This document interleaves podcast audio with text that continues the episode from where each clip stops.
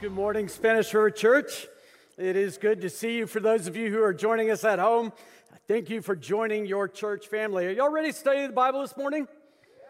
All right, this section over here is if you have your Bible, uh, grab it and or smartphone and turn to the book of Jonah. And while you're looking at that, let me just say this: um, the uh, I truly do believe that, as Jimmy mentioned earlier, that we are living in a historic time in the life of our church family. I mean, God is undeniably at work in and through us, and um, we must seize this moment and join God in what He is doing. Now, don't miss this moment. God has called David Cassidy to join him in his great redemptive mission here in South Florida. And I'm personally excited about that.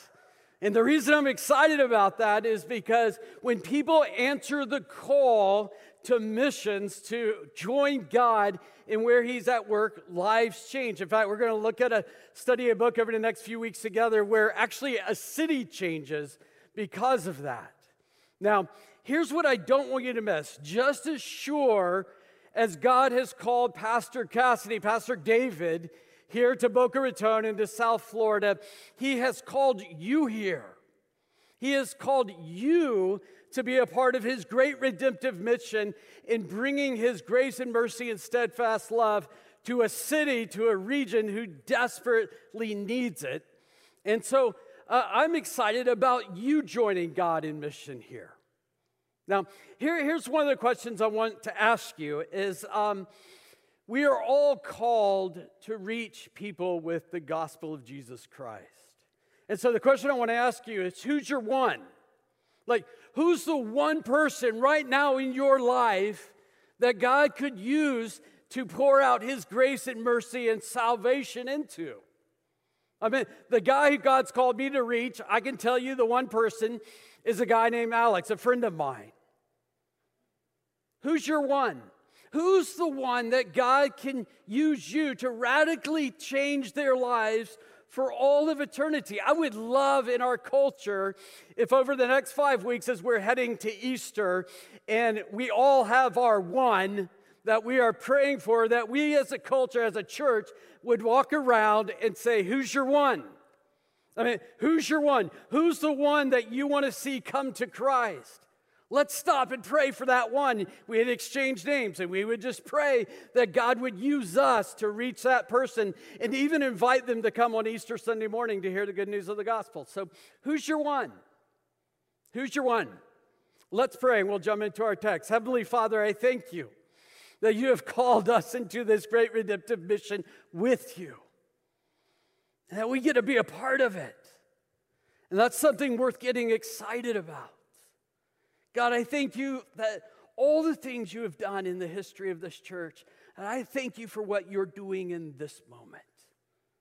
Ah, may we as a church rally around your undeniable work in our lives. God, use us to make your name great in Boca Raton in South Florida. In Jesus' name, amen. All right, we're beginning a brand new series this morning entitled The Relentless Pursuit. And this is going to take us through the great Old Testament uh, book of Jonah. Now, you may be sitting here going, why Jonah? I mean, isn't that just a book about a guy who got swallowed by a big fish and barfed up on some beach somewhere? I mean, why would we study the book of Jonah? Now, I want you to catch this right up front as we begin to journey this book together. The whole theme of this short book is that God is relentlessly pursuing after you. It's all about sin and grace. Sin is us running from God in our rebellion. Grace is God's relentless pursuit of undeserving sinners like you and me. And so this book is all about sin and grace. Now, everybody knows about Jonah. Like people who have never even read the Bible know about Jonah and the whale, right? It's become part of our folklore. Now, if the last time you've done a deep dive study of the book of Jonah was Sunday school as a kid, well, then I think over the next few weeks you're going to be surprised at the depth and the riches and the beauty of the gospel that is found in this great Old Testament book. Now, um, the the I love it because it is a powerful story. And stories are the most prominent biblical way of helping us enter into God's story. Stories, like in contrast to just abstract statements of truth, tease us into becoming a participant in the story. And rather just listening, it draws us into the action of the story. And we may start out as we read the story as spectators and maybe even critics but if it's a good story, and every story in Scripture is a good story, it pulls you into the story. It makes you an active participant, and the story begins to read you as you read the story. And so, one of the reasons I love the story of Jonah, and I think one of the reasons it's so captivating, is that Jonah is not a hero too high and mighty for us to identify with. I mean, he doesn't do anything great.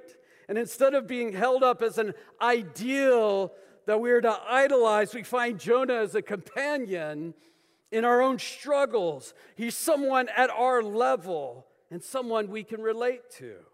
Now, and even when Jonah does something right, like preaching to the great city of Nineveh, he does it all wrong by getting angry at God. But the whole time, God is actively at work despite Jonah's ineptness, Despite the hardness of Jonah's heart, God is at work through him. And I just love the authenticity of Jonah's story. And so let's look at how this great story begins. Let's begin in verse 1. It says, Now the word of the Lord came to Jonah, the son of Amittai, saying, Arise, go to Nineveh, that great city, and call out against it, for their evil has come up before me. Now, every great story begins this way. It's the, how the word of the Lord came to Jonah. God is calling Jonah to be caught up in his great redemptive mission to redeem all of creation by himself. And we all have this calling. We're all called to join God in this mission. And so Jonah is called to go to Nineveh. Now, this is a city in which God said, Their evil has come up before me. Now, I couldn't even begin to tell you about the evil that ran rampant in this city of Nineveh. I mean, if I just began to give you illustrations of how evil this city was, this would quickly become a rated R sermon, right? It was, it was, it, it was a horrendous stench that reached the heavens and filled the nostrils of God. That's how evil this city was. But here's what I don't want you to miss is Nineveh desperately needed God's grace and mercy and steadfast love. And God, in His great and grace and mercy, was sending Jonah to share exactly that. I mean, Nineveh wasn't much different than Boca or South Florida. We desperately need God's grace and mercy and steadfast love. And so God has spoken and it's called Jonah to go to Nineveh. And what is Jonah's response? He runs. He runs. Now, we're going to find in this first chapter of Jonah six warnings about running, and we're going to go through these six warnings really quick this morning, but I hope, hope you catch them. They are crucial for you knowing not only yourself, but to knowing and experiencing the grace and mercy and steadfast love of God.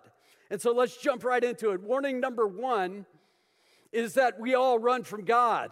I mean, it is so important for us to know this truth that we all have this propensity to run and hide from God. Now, look at Jonah, verse 3. It says, But Jonah rose to flee to Tarshish from the presence of the Lord. We are all fugitives from God. Now, until you acknowledge you run from Him, you will never find Him until, until you know that you run from Him. And not only know that you run from Him, but know how you run from Him. You can never grow spiritually. Now, why do we run? Why do we run? We run from God when we try to run our own lives. And so let me ask you a question. What area of your life have you failed to entrust to God completely? What area of your life are you still holding on control of? Are you still trying to figure out that I got a plan better than God and I want to live out my plan? What area of your life have you failed to completely surrender to the Lordship of Jesus Christ? Now, instead of trying to gain, control, what we're going to see in this story is that we ought to surrender control. I mean, we're going to find out that uh, we have very little in life that we can control. And so, why not give it completely to God anyway? And so, why was Jonah running from God? Reading chapter one doesn't re- reveal Jonah's motivation. You have to flip one page over. In my, in my Bible, it's only barely two and a half pages long, but in Jonah chapter 4, verse 2, it exposes Jonah's heart, why he was running from God. Listen to this. He says, And he prayed to the Lord, and he said, O Lord, is not this what I said when I was yet in my country? That is why I made haste and flee to Tarshish. For I knew that you are a gracious God and merciful, slow to anger, and abounding in steadfast love and relenting from disaster. Now, here's what's astonishing the reason Jonah ran is not because he was afraid of failure. No, he was afraid of success. He was afraid that if he went and preached the gospel to Nineveh, that they would repent, that they would experience the grace and mercy and steadfast love, the abounding steadfast love of God and he wanted them destroyed. Now, the point is, is that Jonah was not in a position to preach grace. He couldn't call people to repent because he couldn't preach about sin and grace because he was a stranger to it himself. Notice in verse, uh, in verse 3, back in chapter 1, that Jonah was running away from the presence of the Lord. In fact, in this chapter, it says it twice. Jonah was running from the presence of the Lord. I think one of the great tragedies from running from God is that we're running away from his presence. We doubt God's goodness and reign and rule in our lives, and so we try to run our own lives. And when we do that, we run from God's grace and mercy and steadfast love that can only be found in his presence. And when we run from God's grace, we have no grace to give others. Now, here's warning number two. When we run from God, we can always find a way. Look in verse, second part of verse three. It says, He went down to Joppa and found a ship going to Tarshish.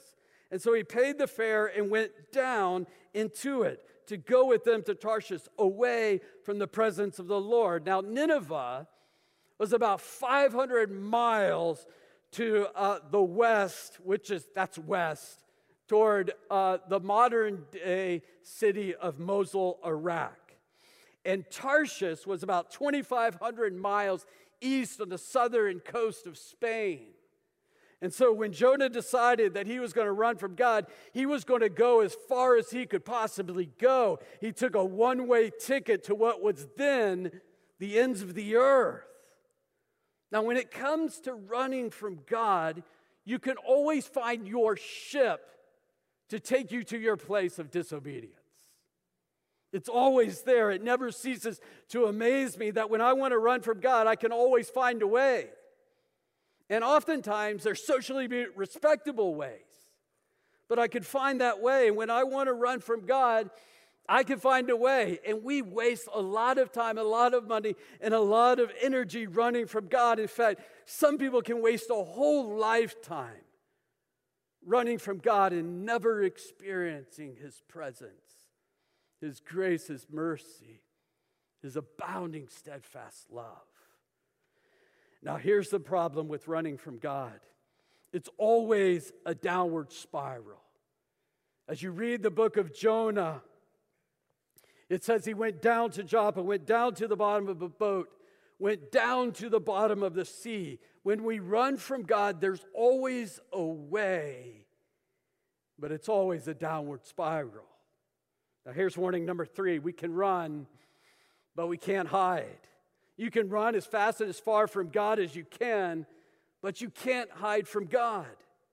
We see this play out vividly in verse 4. It says, But the Lord, Lord hurled a great wind upon the sea, and there was a mighty tempest on the sea, and so that the ship threatened to break up. And then the mariners were afraid and cried out to each his God. I mean, they were like middle school girls screaming at a Billie Eilish concert, right? I mean, these hardened sailors were freaking out and they hurled their cargo that was in the ship into the sea to lighten it for them. They were like, man, all this cargo that we are going to make money for means nothing if we lose our lives. And then the um, and then but Jonah had gone down into the inner part of the ship and had laid down and was fast asleep, so that the captain came to him and said to him, What do you mean, you sleeper? Arise, call out to your God. Perhaps that God will give us thought to us that we may not perish. Now, where was Jonah happy? At where all this great storm was happening. He was asleep in the bottom of the boat. He thought he escaped God. He thought he could hide. Like the most absurd part of this entire story is that Jonah thought he could run and hide from God. I mean, where can you hide from an all knowing, all powerful God? I mean, where are you going to go? I love it. When my three daughters were young, I always loved playing hide and seek with them. I mean, it was so much fun playing hide and seek with little kids, right? Because they run, go hide, and they ride behind the curtains. And, and you can see their feet sticking out below the curtains, and you're like, oh, you know, I can't find Amber. Where's Amber? And you can see her feet beneath the curtain. And she's like, oh, dad can't see me, right? Or they're hiding under the bed and you walk in the room, where's Amber? And you hear this giggling under the bed and you act like you can't hear it, right? And then after a while, you know, they're finding exhausting all. I mean, one of my kids hid in a, kitchen countertop. Got to give her respect for that, you know, in the, in the kitchen counters. And uh, took me a moment to find her, but I found her because I knew every square inch of my house. I had it built. But then after a while, what do little kids do? They run out of places to hide, so they just sit there and cover their eyes. Because if they think that, well, I can't see dad, so dad can't see me. And you know, that's cute when they're two. But when you are running from God, it's heartbreaking. It's a tragedy as an adult. And yet, since Adam, we've all had this propensity to try to run and hide from God. Now, when we run and hide, Psalms 39 7 asks this great question. It says, Where can I go from your spirit? Where can I flee from your presence? The great questions. There's nowhere in God's green earth that we could ever run and hide from God. We run and hide, and if you don't see that, then you don't know yourself. And there are so many ways that we run and hide by blaming, avoiding, negotiating. I mean, we can be running and hiding from God by sitting in a pew on Sunday morning. When we run from God, we always do foolish things like running to a boat. Like, how foolish is that? We do foolish things when we turn our back on the source of wisdom. We make bad decisions. We get in bad relationships. We go in bad directions, and everybody around us knows that we are making bad decisions except for us, unless you're aware that you run from God. Now, I want you to notice that in the beginning of verse 3, it reads, But Jonah, and then in response to Jonah's rebellion in the beginning of the verse 4, it reads, But the Lord. Now here's what I want you to see God always has the last word. And we can't out argue or outrun God. He loves us too much to let this happen. We can run, but we can't hide. The storm is God's love for Jonah. We'll see this more clearly in a moment. But here's warning number four when we run, others are affected, others are impacted. We see this in the story. In verse 7, it says, And they said to one another, Come, let us cast lots, that we may know whose account this evil has come upon us. And so they cast lots, and the lots fell, surprise, on Jonah. And then they said to him, Tell us on whose account this evil has come upon us. What is your occupation? Where do you come from? What is your country? And what people are you? I mean, these pagan sailors knew something that we often forget in our modern culture that we never sin in isolation. Others are always affected by the consequences of our sin. Now, one of the sick twists of sin is that it's never personal. We live in a culture that propagates the myth that sin is personal. And we hear this all the time. What I do in private doesn't impact you. Now, hear me. First and foremost, sin is never personal because it's a sin against God. Like, sin isn't just simply breaking the law of God, it is breaking the very heart of God. Now, secondly, our sin also breaks the hearts of those around us. Sin is so deceptive that it often uh, blinds us to the impact it has on others. Like, for example, when my heart is not centered on Jesus, it's hard to love my wife well. If it's centered on other things, then I will neglect her for those other things. If it's centered on her, then I will have expectations of her that are unrealistic and crushing. And so it always impacts her. Either way, she's impacted. But if my heart is centered on Christ, then I am freed to love my wife with all the grace and the mercy and abounding steadfast love that I find in Christ. Now, when I'm running from God, I'm not only sinning against God, I'm sinning against those I am called to love. Now, I dare you, ask your spouse how you run from God.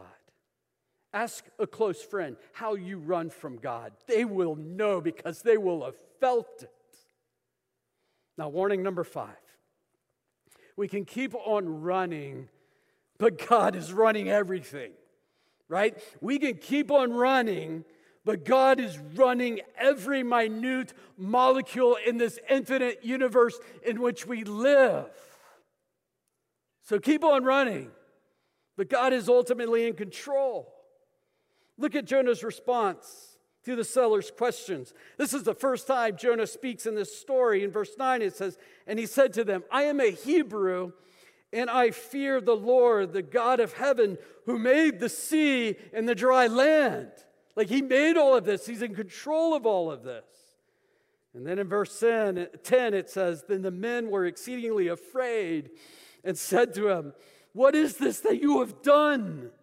For the men knew that he was fleeing from the presence of the Lord. Third time in this chapter that's mentioned. Because he had told them. And then in verse 11 it said, he said, that he said to, the, to him, What shall we do to you that the sea may quiet down for us? For the sea grew more and more tempestuous. I mean, the tension in this story is rising, it's coming to a climax. And it's all over who's in control. Let's crunch the numbers and see. What is Jonah in control of? Well, he got himself in a boat. What's God in control of? The very oceans that that boat's in, the very seas, the very waves, the very winds that that boat exists in. I mean, God's even in control of the dice, and soon he'll be in control of a big fish. I mean, I think God wins hands down. He is ultimately in control. Oh, God sends this killer storm to save Jonah's life. And when we run from God, we can't expect storms. Whenever we're trying to run from God, He is committed to making our lives miserable for our sakes because He loves you. He knows your greatest refuge is in His presence. And so oftentimes He'll use storms in life to draw us back to Himself, to the end of ourselves, and back to Him. And He doesn't do it to punish us, but to mercifully, mercifully, mercif, mercifully intervene in our lives. And until we see God sent storms as interventions and not punishments, we will never get better. We will only get bitter. And some difficult circumstances that we face in our lives, even right now, may well be a God sent storm of mercy intended to drive us to the end of ourselves and to His presence. It's your response to the storm that will make you or break you. It will make you either much harder or much softer and wiser and deeper. Let's look at Jonah's response to the storm. In verse 12, he said to them, Pick me up and hurl me into the sea. Then the sea will quiet down for you, for I know it is because of me that this great tempest has come upon you. Jonah is telling them, throw him into the sea as a sacrifice. He is finally entrusting himself completely to God in his grace. The storm, in a sense, has awakened him from his slumber. But look how the sailors respond in verse 13. It says, Nevertheless, the men rowed hard to get back to dry land, but they could not, for the sea grew more and more tempestuous against them. And some of you are in this spot right now. You're rowing and you're rowing and you're rowing. You're trying as hard as you can to outrun the storm, but you can't. You see, because Jesus is your only deliverer, these men wanted to survive the storm without the sacrifice. They turned again to their own means to save themselves. And the impulse is to depend upon our own resources and ref- refuse God's means of deliverance. Man, that's deeply embedded in the human heart. That's our default mode. But there are four important words in verse 3 that I want you to see.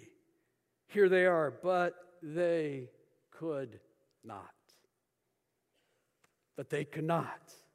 These four words are the turning point in the story. When the crew realized they couldn't beat the storm, they turned in desperation and staked their lives on the sacrifice of Jonah.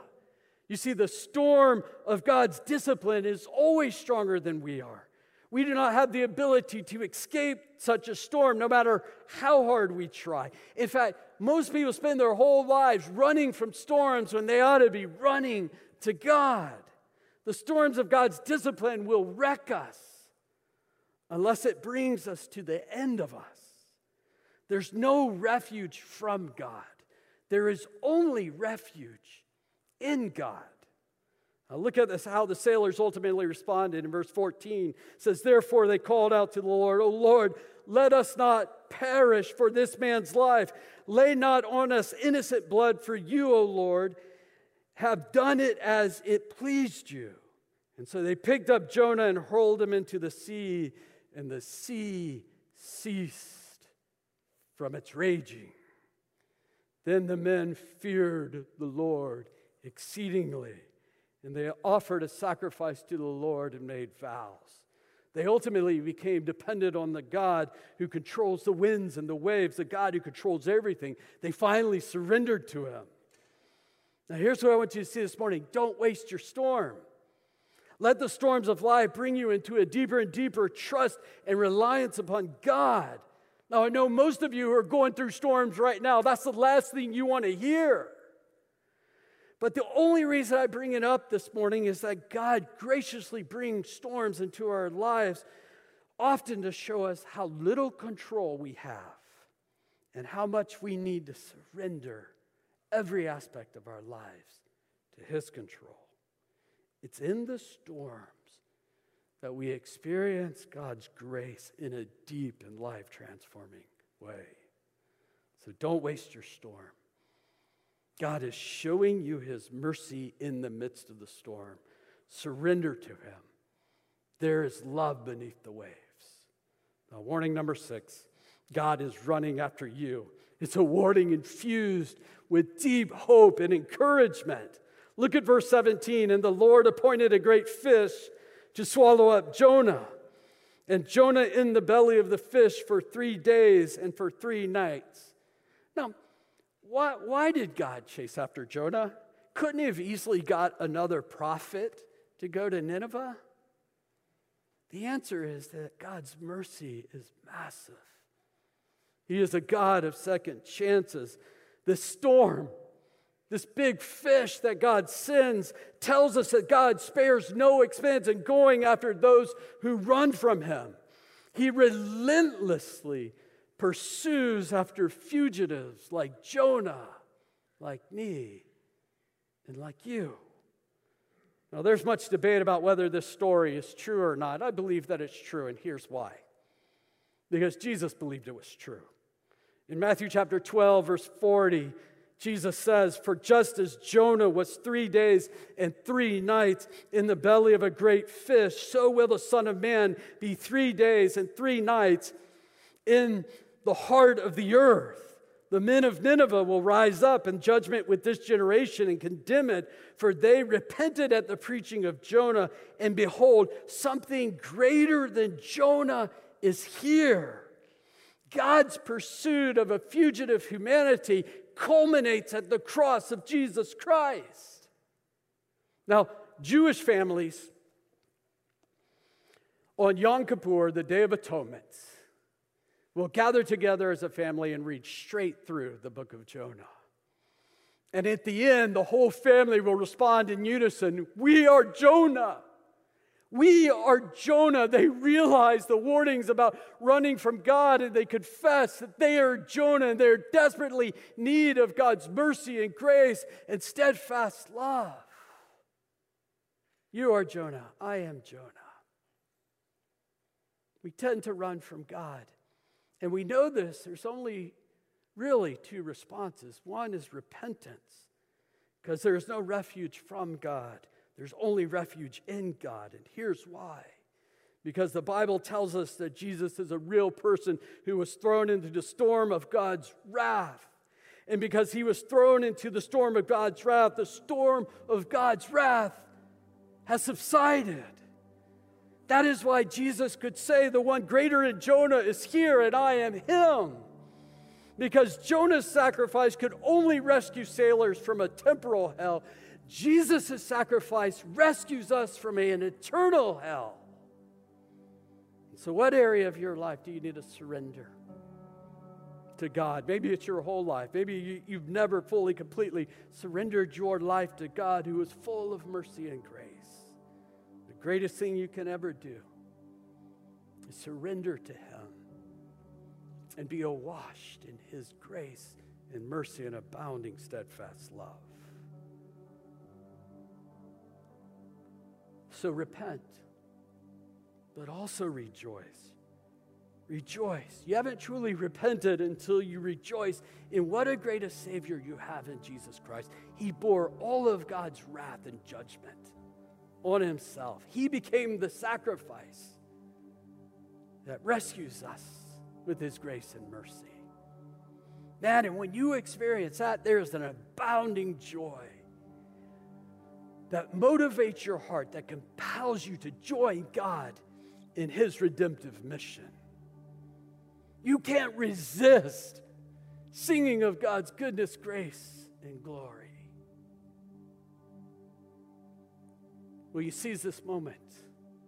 Will you answer the call to join God in His great redemptive mission? Who's your one? Who's that one person that God is calling you to reach? For me, it's Alex. And here's what I do every day I pray for Alex. I do three things I intercede, I invest, and I invite. I pray every single day that God's Spirit would draw Alex to Himself. And then I invest in Alex. There's often times when we're on the phone together and uh, the conversation lingers because I want to know, Alex, people don't care what you know until they know how much you care. And so I ask about Alex. I want to hear, I want to update, I want to hear what he's struggling with. And so I intercede, I invest, and then I invite. This past Tuesday on a phone call with Alex, I said, Man, Easter's coming. You got to come visit my church. He goes, Man, I haven't been to church in a long time. In my entire adult life, I don't know if God would have me there. I'm like, More than anything, you need to know God's grace, mercy, and abounding steadfast love. Who's your one? Will you stand with me and let's pray? Heavenly Father, we thank you that you relentlessly pursue after fugitives like me, like Jonah, in order that we may experience your presence, your mercy, your grace, your abounding, steadfast love. Oh, may that truth so resonate in our hearts and minds that it would fill us with joy a joy that could not be contained, a joy that we have to share with that one who you've called us to reach for your glory. Let's rejoice in what a great a Savior we have.